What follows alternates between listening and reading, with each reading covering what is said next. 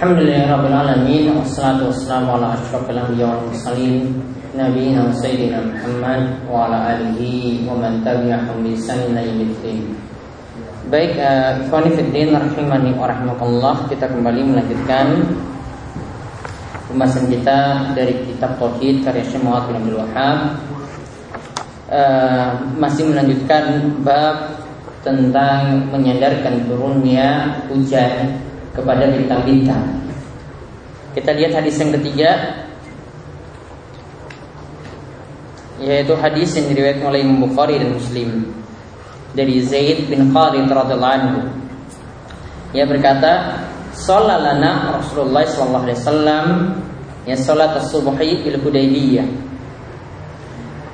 Rasulullah SAW itu pernah sholat bersama kami Yaitu melaksanakan sholat subuh di Hudaybiyah Kemudian al-istri sama inkanat minal layl Ketika itu dilakukan di atas bekas sama sama ini maksudnya matar hujan bekas hujan yang turun di malam hari. Jadi masih ada bekas-bekas hujan yang turun di malam hari. Falaman sarafa akbala 'alan nas ketika sholatnya sudah rampung, sholatnya sudah selesai, Nabi SAW itu menghadap manusia, yang menghadap para jamaah, menghadap para sahabat, kemudian beliau bersabda, Hal tadruna madza qala rabbukum? Apakah kalian itu tahu apa yang telah disabdakan telah difirmankan oleh Rabb kalian? Apa yang telah difirmankan oleh Rabb kalian? Kemudian mereka menjawab Allahu rasuluhu a'lam. Allah dan Rasulnya yang lebih mengetahui ingat sebagaimana pernah kami singgung tentang perkataan Allah wa rasuluhu a'lam ya ini berlaku dalam urusan agama baik ketika Nabi SAW hidup ataupun yang Nabi SAW sudah meninggal dunia. Ini pendapat yang paling kuat sebagaimana dikatakan oleh Syekh Saleh Al Utsaimin. Sedangkan kalau untuk perkara dunia ya Nabi SAW tidak ikutkan dalam hal itu. Kemudian para sahabat supaya seperti ini kalau tidak tahu mereka katakan tidak tahu. Lalu Nabi Shallallahu Alaihi Wasallam bersabda, "Asbaha min ibadi mu'minun bi wa kafir." ada di antara hamba-hambaku yang mereka itu beriman kepadaku ya dan ada yang kafir. Fahama man qal adapun yang mengatakan mutirna bifadillahi wa rahmati ya hujan ini turun kepada kami karena karunia Allah dan rahmatnya jadi memuji Allah Subhanahu wa taala menyandarkan turunnya hujan kepada Allah Ya, ini adalah karunia dan rahmat Allah Subhanahu wa taala. Dia bukan katakan bahwa ini dari bintangnya bukan, tapi dia langsung sandarkan kepada Allah Subhanahu wa taala.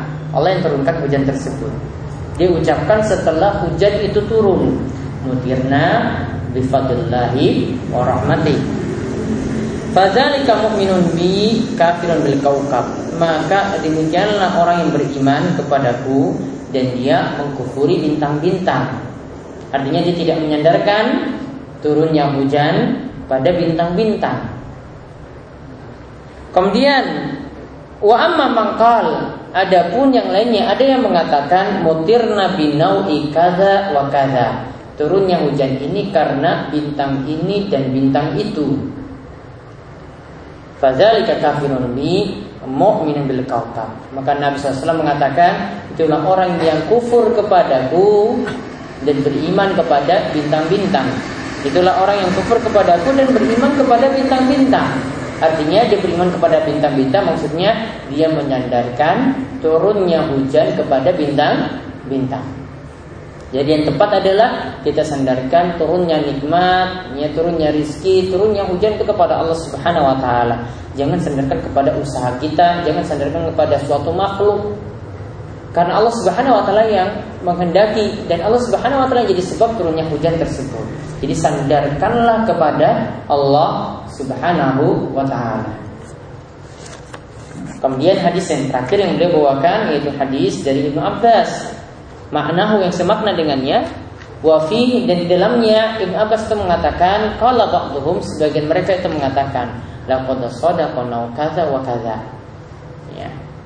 Fanzalallahu hadil ayat Ya, ada yang mengatakan benarlah bintang ini karena bintang ini ada ya turunlah hujan. Ya, jadi turunnya hujan mereka katakan karena ada bintang ini dan bintang itu.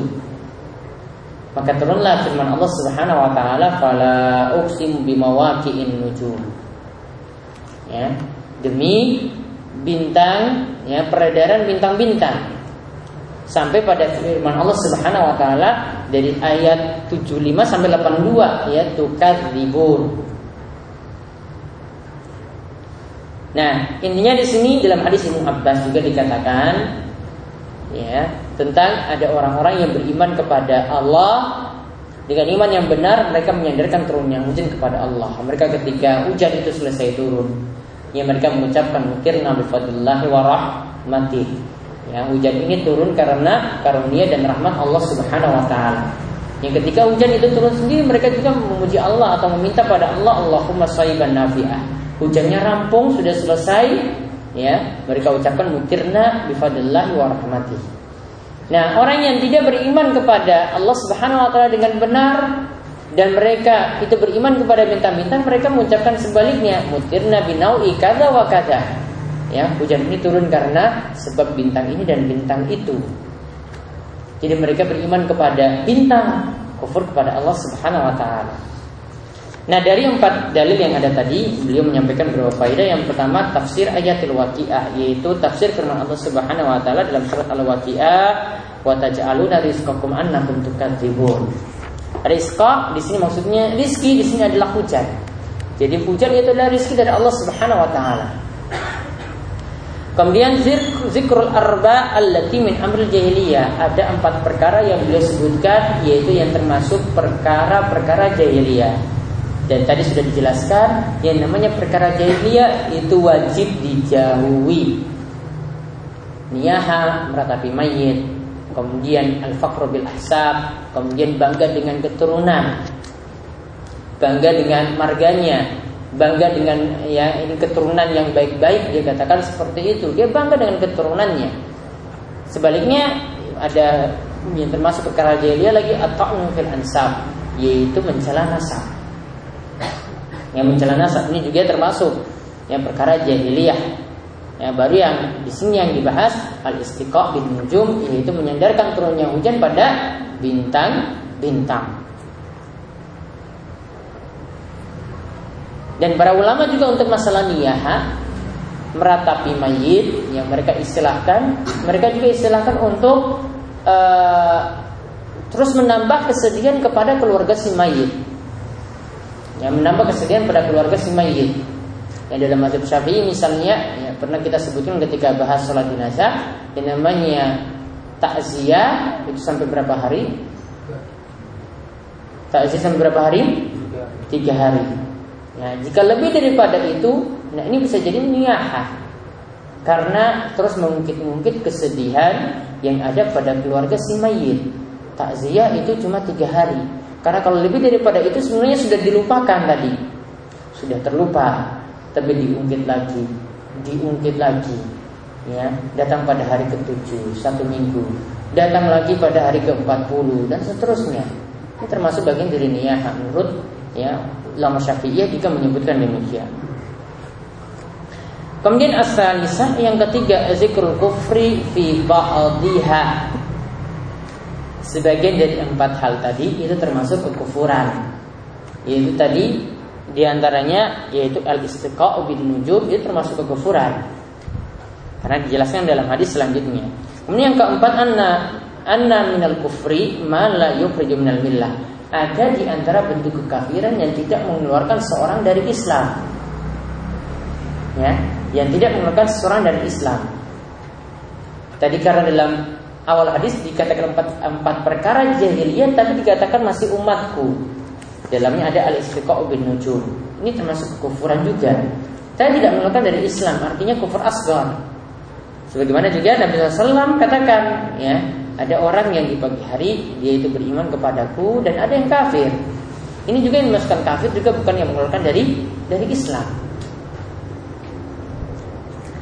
Nah kemudian dia katakan yang kelima ya tentang tentang Sabda Nabi SAW Asbaha min ibadi mu'minun bi wa kafirun.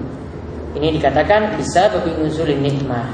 Lihat, ada orang yang dikatakan beriman Dan ada orang yang dikatakan kufur.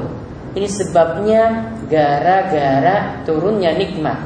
Jadi ada yang benar-benar bersyukur pada Allah dengan nikmat tersebut. Dia dikatakan mukmin. Ada orang yang dia dikatakan kufur dengan nikmat tersebut maka dia dikatakan kafirun. Ya dia dikatakan kafir artinya kufur terhadap nikmat tadi. Ya, jadi semuanya kembali kepada ya turunnya nikmat.